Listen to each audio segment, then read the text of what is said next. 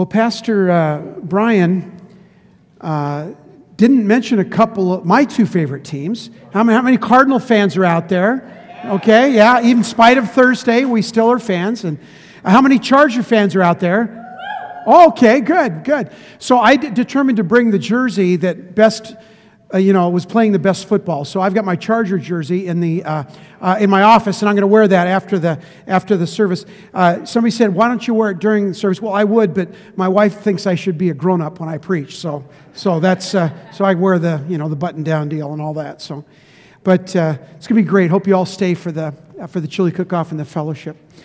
So this incident took place um, several years ago when I was the pastor in San Diego at Mount Miguel Covenant Church. I was working late Saturday night uh, on my sermon. Uh, I'm more disciplined these days. I don't do that anymore. But in those early days, when I felt like I had absolutely nothing to say, I would work late a Saturday to try to figure that out.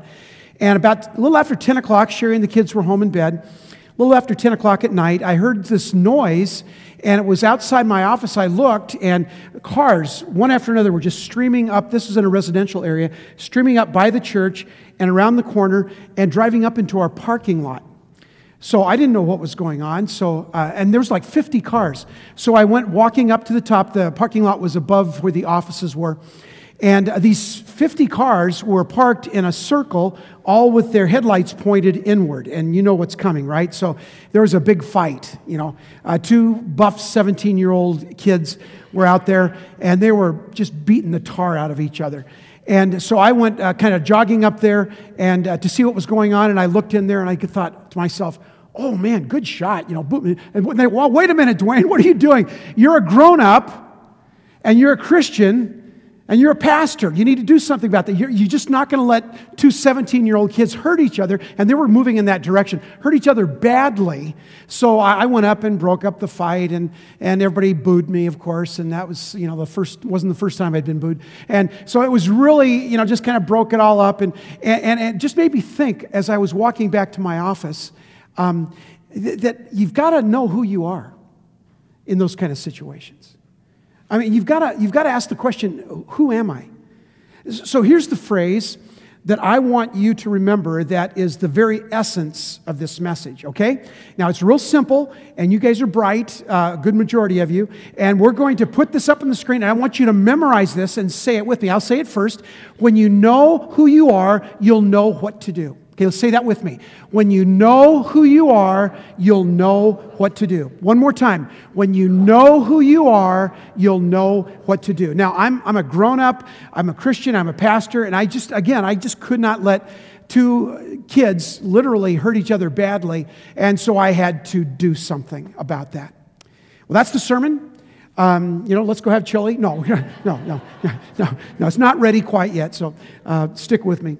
So let's review where we've been the last couple of weeks. Um, uh, Paul, writing this uh, book to Second Corinthians, it wasn't, uh, it's the second letter to Corinthians. There was another letter that was lost in between, but uh, he writes this letter and he encourages the Christian believers at Corinth to uh, not give up.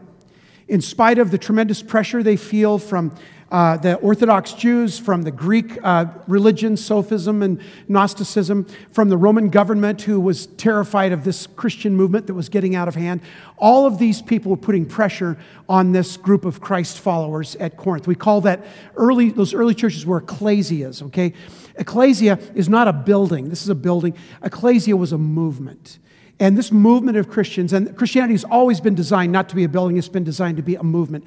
And so this group of people were encouraged by Paul don't give up. And the way that Paul did this, he used a motif that's really effective. And the motif is this old versus new. It's the old covenant, the old way of doing things. You got to obey, the rules, do the law, do the list, you know, make sure you're checked off, and somehow, some way, hope that God sees you and says you're okay you're good, good to go. That's the old covenant. Never worked because nobody, nobody could ever keep the old covenant. But then the new covenant comes along with grace and says, well, yeah, the, the, nothing wrong with the old covenant, with the old law. The problem is you couldn't keep it. But there's one who did keep it, Jesus Christ. And he kept the law.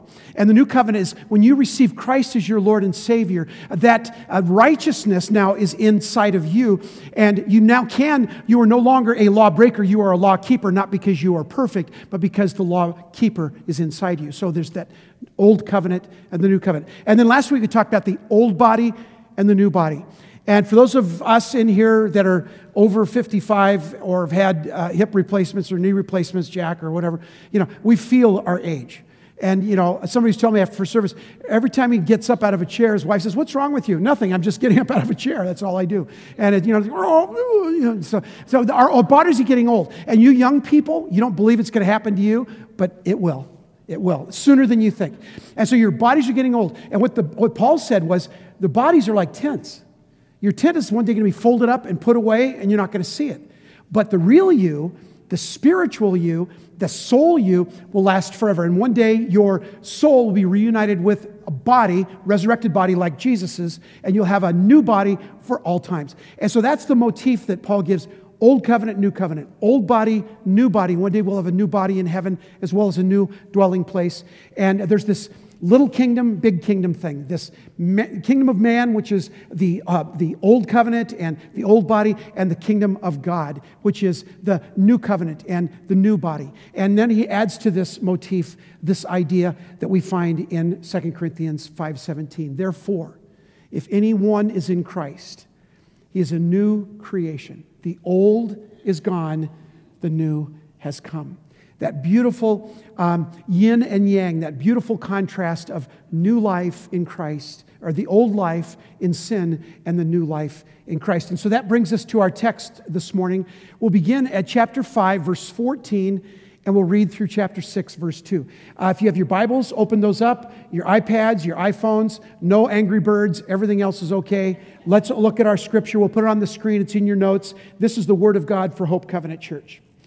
Either way, Christ's love controls us. Now, that either way is the old new, okay? Uh, either way, Christ's love controls us. Since we believe that Christ died for all, we also believe that we have all died to our what? old life, right? He died for everyone so that those who receive his what? New life will no longer live for themselves. Instead, they will live for Christ, who died and was raised for them. So we have stopped evaluating others from a human point of view. At one time, we thought of Christ merely from a human point of view. How differently we know him now. This means that anyone who belongs to Christ has become a new person. That's the 2 Corinthians 5:17. This is an NLT, New Living Translation. Christ has become a new person. The old life is gone, a new life has begun. The old life is gone, a new life has begun. In the next paragraph. And all of this is a gift from God, who brought us back to himself through Christ and God has given us this task of reconciling people to Him. What a task that is, of reconciling people to God. Okay, that's our task. Isn't that beautiful? For God was in Christ reconciling the world to Himself, no longer counting people's sins against them. And He gave us this wonderful message of reconciliation. So we are Christ's ambassadors. Key word there. Christ's ambassadors, God is making his appeal through us. Just let those words settle for a moment. God is making his appeal to the world through you and through me. Isn't that beautiful? For God made, excuse me, uh, I've skipped a line. We speak for Christ when we plead, come back to God. For God made Christ, who never sinned, to be the offering for our sin so that we could be made right. The word there is righteous, translated in other translations, or right standing, so we could be made right with God through Christ. As God's partners, we beg you not to accept this marvelous gift of God's kindness and then ignore it. How silly is that? This wonderful, marvelous gift of God's kindness. He says, Here, I give this to you so that you can give it to others, and we ignore it. So that's ridiculous. For God says, He quotes from, Jer- from Isaiah, At just the right time, I have heard you. On the day of salvation, I helped you. Indeed, the right time is now. Today is the day of salvation. So Paul says to the church at Corinth, he said, I, I know things have been difficult for you. I, I know they're hard, but I, I'm, I'm guaranteeing you that there is this new life that you can have in Christ Jesus, where the old life is dead and the new life has come. It's a brand new life, new creation, new purposes, new objectives, new goals. It's a new way of living. So when I grew up, I used to love to watch caterpillars.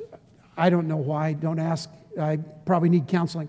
But I used to love to watch caterpillars. And I also had this idea that that caterpillar one day was going to turn into a beautiful butterfly. So there was something kind of wonderful. And I was kind of maybe expecting it to happen in front of me. But I used to love to. Now, you don't see many caterpillars in Arizona. I think it's because the sidewalks most of the year 175 degrees.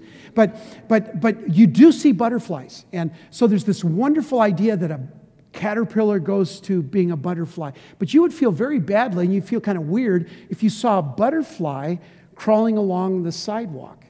You'd say to the butterfly, Don't you know who you are? Come on, man. You're a butterfly. You fly. You don't have to crawl anymore. And I'm sure uh, what Paul is wanting to say to us is Look, don't you know who you are? Don't you know that you're a brand new person in Christ Jesus? Why, why are you still crawling? Why aren't you flying? Why aren't you experiencing all that God has for you? That's what we're talking about when we talk about this new person in Christ Jesus. The old is gone, and the new life has begun. This transformation, by the way, is not about a personality adjustment. This transformation, this new creation, is not about a modification of the way we do things. It's not about tweaking our personality. It is something brand new. Brand new. Now, Paul describes this new life in Christ in our text with four words, and all the words begin with R, so it'll help you as you take notes if you'd like to take notes. Each one of the words that Paul uses begins with an R. The first one, and what I'm going to do is I'm going to go through pretty quickly the first three, and I'd like to spend some time teaching around the fourth R. So the first three that we see in the text, the first one is recreated.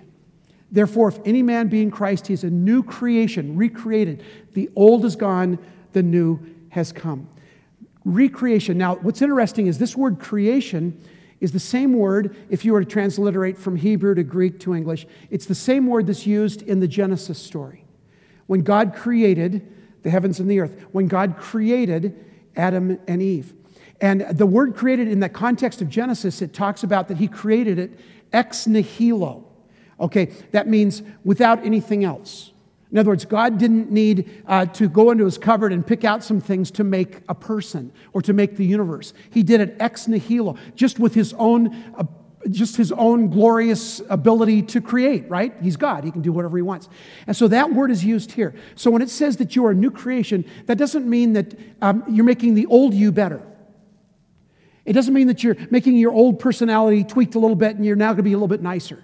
It means that you're a brand new person, recreated, becoming daily new, new person, new creation, new purposes, new objectives, new goals. You are recreated, verse 17. And then in verse 19, the word reconciled. Let me read you that verse. For God was in Christ reconciling the world to himself. So God in Christ was reconciling the world to God, right? That's the first part of it no longer counting people's sins against them. And we go, thank God for that.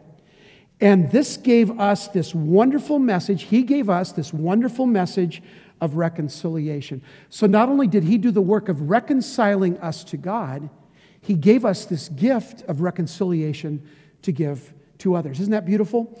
Well, the, world, the word uh, reconcile means to restore to the divine. So we have been broken, we have been walled up, because of our sin. In Ephesians 2, it talks about how that we've built this wall of sin that where God can't even see us. And because of Jesus Christ and his death on the cross, that wall has been broken down. It has been obliterated. It exists no more. There's no longer a wall there. That's what it means to be reconciled. We are now reunited with God. Uh, one translation I saw of the word reconciliation was rewoven. Isn't that a beautiful phrase? Those of you who are sewers, not many left in our world today, or those of you that uh, cross stitch or do knitting or those kinds of things, uh, to be rewoven, to be knit together in a, in a even a better way than it was in the first place. So, um, by the way, in that word reconciled, it's always used, that verb is used in specifics of a point in time. Okay, there's a point in time when you were reconciled to God, when God rewove you to Himself, where you're no longer parted from Him, that wall is gone, and now you're rewoven with God. There's a point in time when you've experienced that. So um, I'm in the eighth grade, and I break my arm playing football. And my mom takes me to the doctor, and he takes an x ray, and he said, Dwayne, I, am 13 years old, and he, look at this x ray. So I look at it, and the bones, you know, it's, it's fractured, but it's also misplaced. So he said, What I'm going to do is reset this so your bones line up again, like this in your arm. And when I do that, um, it's going to hurt. Uh, you know, thanks, Doc. I appreciate that. And it's going to hurt. And after about six to eight weeks in a cast, we're going to take it off and I'll show you another x ray. And you'll be amazed. So the doctor did that. He set my arm, casted it. I think eight weeks later, took the cast off, took a picture again, the x ray, and he showed me, look where that crack was. You can't even see it anymore. He said, Your bones, and he said, back in the 60s, they could talk like this God literally made your bones kind of weave back together. So they're like, and you see this little ring around here? That's where the crack was. That means that right where that crack was, it's even stronger than it ever was before. That's, strong, that, that's the strongest part of your arm right now, where it was cracked and it was rewoven together. That's the word reconciliation. Not only are you reconnected to God, you're rewoven in His life, and it's a stronger union than ever before. Once you were splintered and fractured, because of your sin. Now you are healed and you are reconnected. Uh, the third word that we find in verse 21 is the word righteous or right or right standing before God. Listen to this word. For God made Christ, for God made Christ who never sinned to be the offering for our sin that we could be made right or righteous or in right standing with God through Christ. Isn't that a, a beautiful word? to be made right before God. You see, uh, this, this idea of righteousness comes from the concept, the biblical, theological concept of justification. You've heard that people are justified by faith. Now, one thing people question about with Christianity is that it doesn't seem fair that just if you're a Christian, you don't have to pay for your sins. I mean, somebody's got to pay, you know, you do something wrong, you got to pay for it. What they don't realize is that we have been justified by our faith in Jesus Christ. So it's His righteousness that becomes ours. Now, you've heard me talk about the great exchange. And I don't know that I've ever told you the origin of the great exchange. It comes from Martin Luther 500 years ago. And uh, in this um, uh, book, he wrote about the great, the great, he called it a wonderful exchange, and this is what he said That is the mystery which is rich in divine grace to sinners, wherein by, quote, a wonderful exchange. Our sins are no longer ours, but Christ's. And our righteousness, and the righteousness of Christ is no longer Christ's, but now ours. He has emptied himself of his righteousness that we might clothe that he might clothe us with it and fill us with it. Isn't that beautiful? I mean, he emptied himself of his righteousness and gave it to us. So here's what this looks like in a practical way. Okay, my wife tells me that this represents my sin, okay? And yeah, I know it's got chemicals and all that. And, you know, I've, I've got a wife, so don't talk to me afterwards. I've, she's got plenty to say to me about this. But I drink these things way too often. In fact, I drank two before service today. That's why I'm so wired.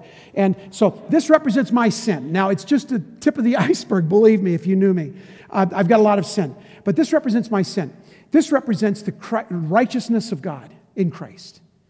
Everything perfect redemption and love and joy and peace and satisfaction and substance and everything you could possibly imagine. This represents Christ. And the great exchange, Martin Luther called it the wonderful exchange, is this this is Jesus, this is me, and this is what it looks like. His righteousness now is mine. It is mine. It's my possession. It's in me. And my unrighteousness, my sin, belongs to Jesus in such a way that he literally had to go and die for my sins on the cross. That is an amazing, wonderful exchange.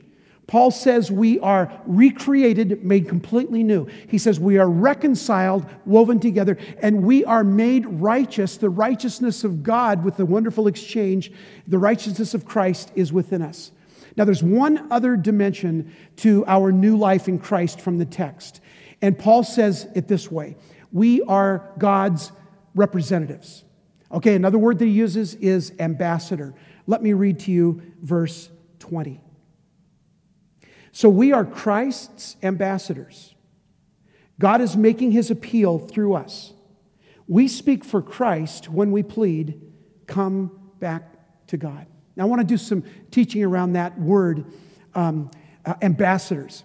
God is making his appeal to the world, to a broken, lost, dying world, a world filled with anger, war, racism, hatred. He, he is making his plea to the world through his ambassadors. Through his ambassadors. Through you. Through me. So let me give you a definition for ambassador. An ambassador is the highest ranking diplomat sent as a representative from one country to another.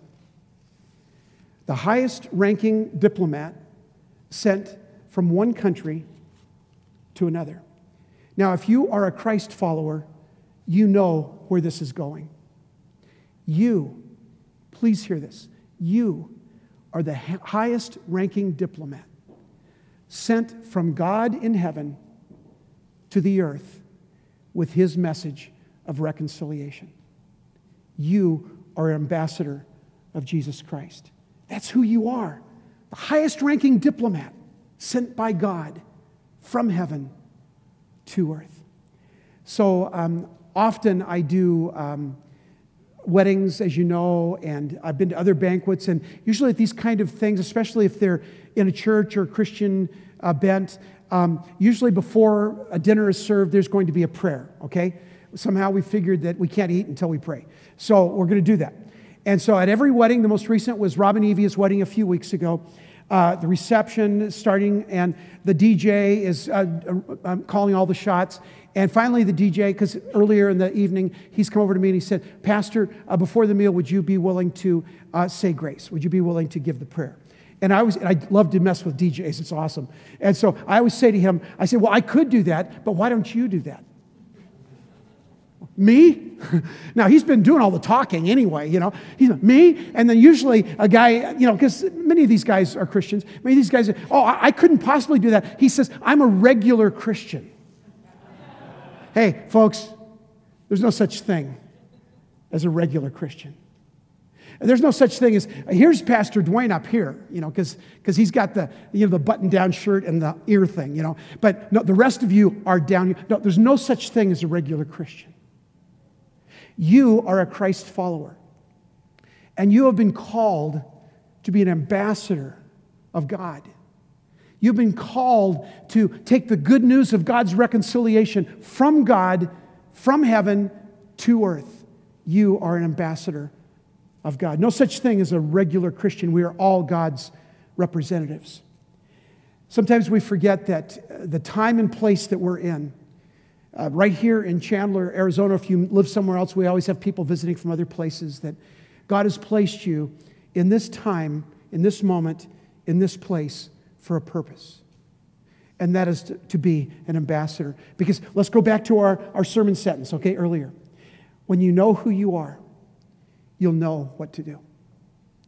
When you know who you are, you'll know what to do. When you recognize and you realize and you believe that you are an ambassador for Jesus Christ, and that, listen, please, you are the highest ranking diplomat from God in heaven to earth. When you realize that and you press into that and you live that and you believe that, your life will never be the same. When you know who you are, you'll know what to do. You are an ambassador for Jesus Christ. Our text says that being an ambassador, he has committed to us. Literally, it means he has given to us the wonderful message of reconciliation. Now, imagine this the King of Kings and the Lord of Lords has given you this wonderful gift of reconciliation. It's like a a pearl of great price we find in the Gospels. It's like the most expensive gift you have ever seen. It's the most wonderful thing that the world knows. It's the cure for cancer. It's the solution for war. It's all of those things wrapped up into one thing. And the King of Kings and the Lord of Lords has given you this pearl of great price, this message of reconciliation, and says to you, Listen, you are my highest ranking diplomat from me to the earth to tell them about the love of Jesus. Please, for God's sake, please do this task. I am Christ's ambassador. That's who you are. Now, I just want to unpack this for a moment. Two simple thoughts around being Christ's ambassador. The first is this As Christ's ambassador, you were not elected by people, but you were chosen and appointed by God. You were chosen and appointed by God. Jesus said it a different way in the Gospel of John. This is what Jesus said himself. He said, You didn't choose me, I chose you. I appointed you to go and produce lasting fruit so that the Father will give you whatever you ask for using my name. Isn't that amazing? I mean, you're in heaven, and the Father says, Here, I've got something I want you to deliver to one of my countries. Uh, to, the, to, to, to the, the earth, that blue rock down there. I want you to take this message of reconciliation and deliver this because I have chosen you. I have elected you. I have said, You are the one that I want to do that task. You are an ambassador for Jesus Christ. So some of you might say, Well, but I, yeah, I'm not very good at that. I'm not, don't know the Bible enough. I, you know, we, all said that and we all have thought that. And I'm just not the right guy to do that and all of that. So, so let, me, let me give you an example from when I was in uh, junior high school. I was in the eighth grade and I was in our core class, uh, which was like half the day, and it's where you did social studies and English and all those things. And, and our teacher, every once in a while, she needed to deliver a message or deliver a piece of equipment to the office. Get an important task, an important job. And so she would say, Are there any volunteers in the school? And of course, everybody volunteers. Now, I was a quiet kid, and I wasn't the best student. I was a good student, but I wasn't the best student, and I was pretty quiet. But one time, when I shot my hand up, she said, Dwayne, I pick you. I choose, come on up here. And so here's what she did. She took out, this is awesome. She took out a hall pass. Remember hall pass? It's awesome. Right up here. Put my name on it. Dwayne Cross. He has the right to walk through the halls. And down at the bottom, she signed her name. I had a hall pass. And then she gave me this important paper that I was supposed to take directly to the principal. And it was very important and very official. And I said, Yes, ma'am, I will. And so I left the classroom and I was feeling so good and full, so full of myself. It was awesome. And I was going to have the next 10 minutes all to my own and maybe 15 if I went slow enough. And it was just amazing. And, and so I didn't walk the corridors, I sashayed the corridors. There's a big difference. Big difference. You know, where you're like this and you're looking in the other rooms, you see some of your friends that you play ball with, you go, how you doing, you know? And you're looking at them, and the guys are going, what, you, you like this? And you know what I do? Check it. Hall pass. Hall pass, baby.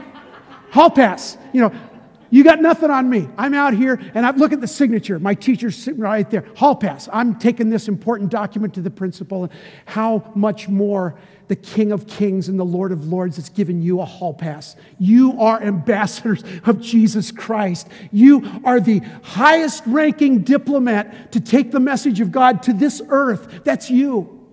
That's each and every one of you. So you didn't choose me, I chose you.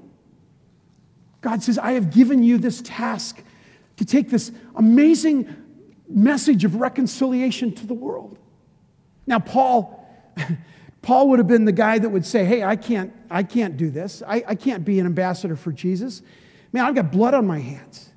I killed Jews. I, I, excuse me, I killed Christians. I, I attacked them. I beat them. I ordered them killed and slaughtered. I've got blood on my hands. And Jesus, you want me to be an ambassador for you? That's not fair. I, I don't have the requirements. I don't have the studying. I don't know enough. I, I can't do it. My hands are bloody. And this is what Jesus said to Paul. But the Lord said, Go, for Saul is my chosen instrument. But, but he, was, he was a mess. He was a sinner, the worst sinner in the world at the time. God, uh, Saul is my chosen instrument to take my message to the Gentiles and to the kings, as well as to the people of Israel. Acts chapter 9, verse 15. Saul, Paul, was chosen in spite of his terrible, awful, broken, sinful, ugly past. We have no excuses. You are God's representative from heaven to earth. You are God's chosen instrument.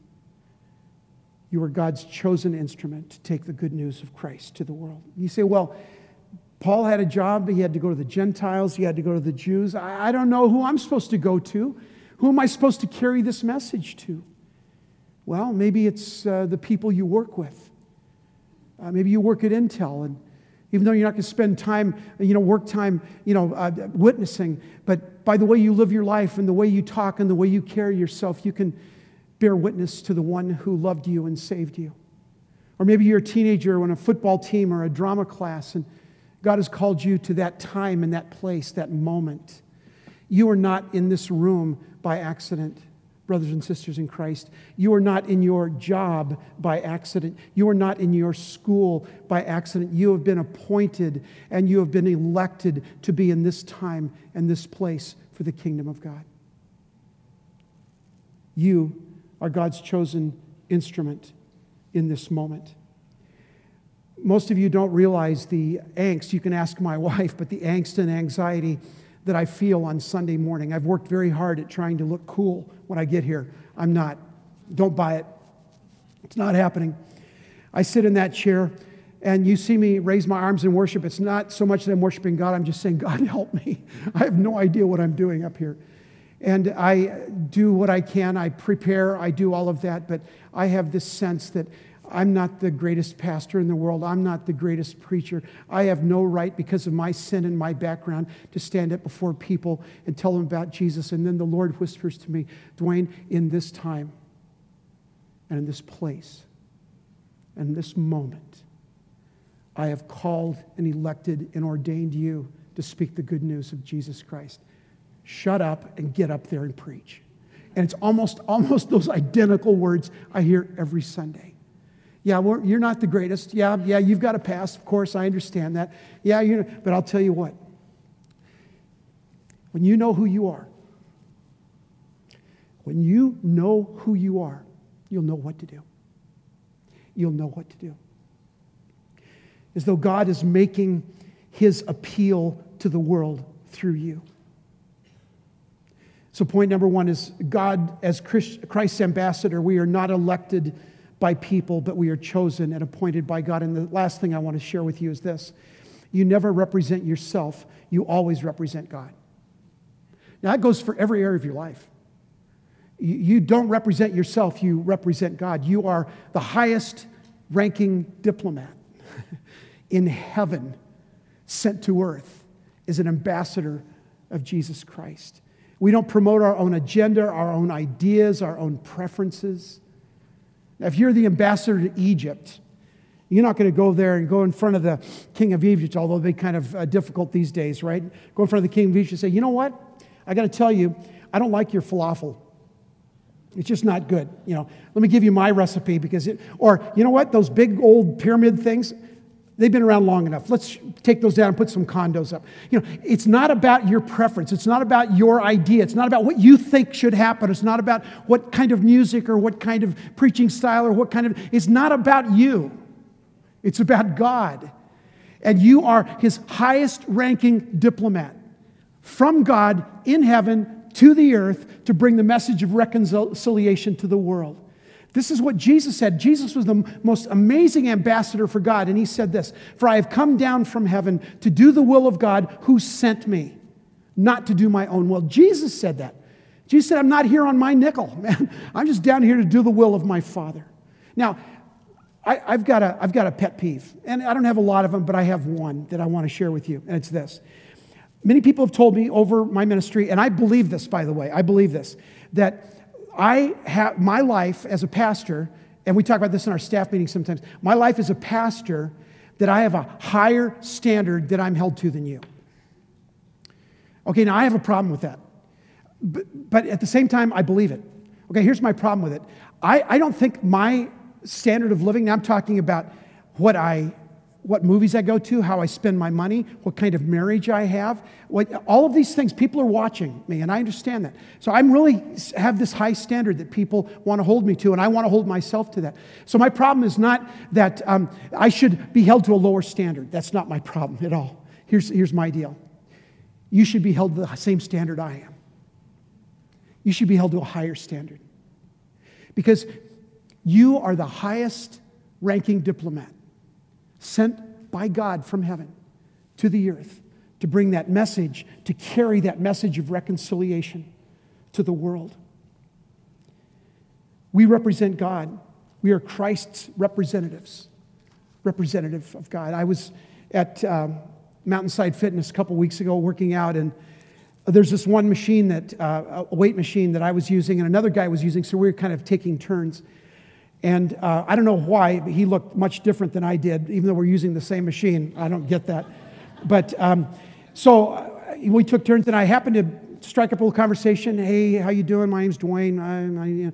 And I noticed that he was really sad, and even there was a, a, tear kind of in the corner of his eye. And I said, you know what? I don't want to butt in. I didn't. I'd never met this guy before. I don't want to butt in, but um, you know, if you want to talk or if you want to share, you know, what's going on in your life, I, I'm a good listener. You know, and so he did. I didn't tell him I was a pastor or anything, and he said I'm a good listener. And so after he told me his really sad story about uh, his wife and kids, uh, I said, you know, can I can I pray for you? And he said, oh, please. And so I. I prayed for him, and then I promised I would continue to pray for him. And uh, I will, and I have been. And, um, but here, here's, here's the deal. At that moment, and in that place, that's where God wanted me. At that moment, and at that time, and at that place, at Mountainside Fitness on a Tuesday morning a couple weeks ago, that's exactly where God wanted me. Because here's the deal I, at that moment, was the highest ranking diplomat from heaven with a message of reconciliation sent to earth to bring the good news to those who are lost and broken and hurting and afraid. We have the authority of Jesus Christ. You know, the Bible says that um, when Jesus was leaving, he said to the Christ followers, He said, You know what? Um, I want you guys to do the same things I did while I was here on earth. And the guy's disciples went, whoa, whoa, time out. You know, you know, we can do some things, but man, that cool stuff that you did, like water into wine and, and healing people and casting out demons, that was awesome.